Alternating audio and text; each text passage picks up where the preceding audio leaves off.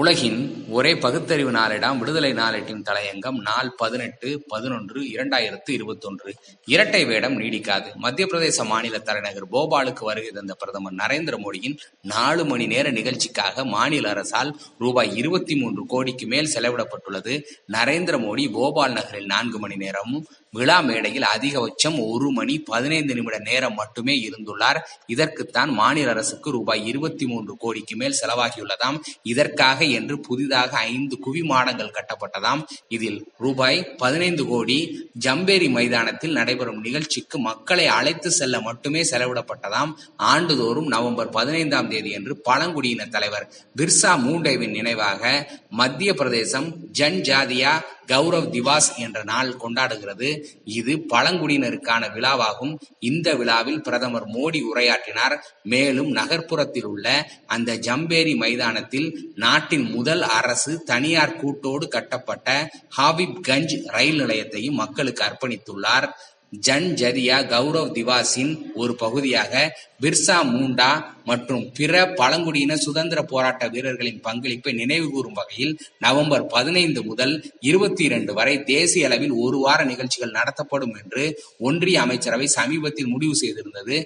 ஜம்பேரி மைதானத்தில் மிக பெரிய இடமாகும். எனவே மத்திய பிரதேசம் முழுவதிலும் இருந்து இரண்டு லட்சம் பழங்குடியினர் இங்கு அழைத்து வரப்பட்டனர். மேலும் இந்த இடம் முழுவதும் பழங்குடியினர் கலை மற்றும் பழங்குடியின புராணங்களின் ஒளிப்படங்களால் அலங்கரிக்கப்பட்டிருந்தது.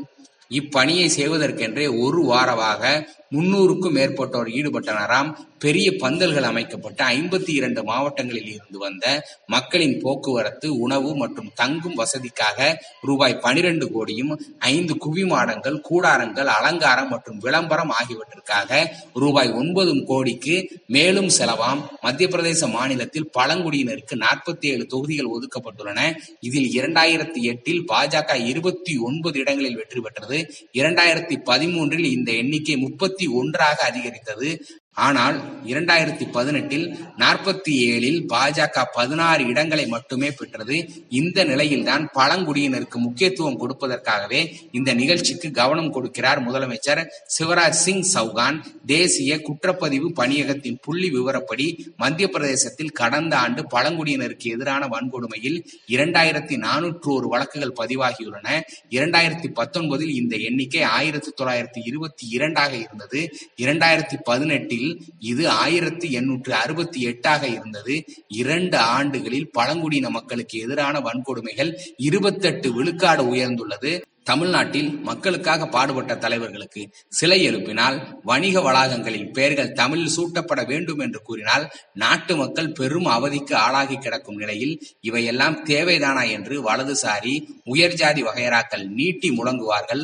காஞ்சிபுரத்தை அடுத்த ஓரிக்கையில் மறைந்த காஞ்சி சங்கராச்சாரியார் சந்திரசேகரேந்திர சரஸ்வதியின் காலனியை பூஜை செய்ய ரூபாய் மூணு கோடியில் மண்டபங்களை எழுப்பியது குறித்து வாய் திறப்பதில்லையே. பிரதமர் ஒரு நிகழ்ச்சியில் சில மணி நேரம் பங்கேற்கிறார் என்பதற்காக கோடி கோடியாக கொட்டி அழுகிறார்களே இது பற்றி மூச்சு விடுவதுண்டா எழுத்தாணி பிடிப்பதுண்டா எதிலும் இரட்டை வேடம். சிந்தனை என்பது வெகு நாட்களுக்கு நீடிக்காது. அரிதாரம் மக்கள் எழுச்சி என்ற பெருமழையால் கரைந்துவிடும் என்பதுதான் உலக வரலாறு கற்பிக்கும் பாடமாகும். நன்றி வணக்கம்.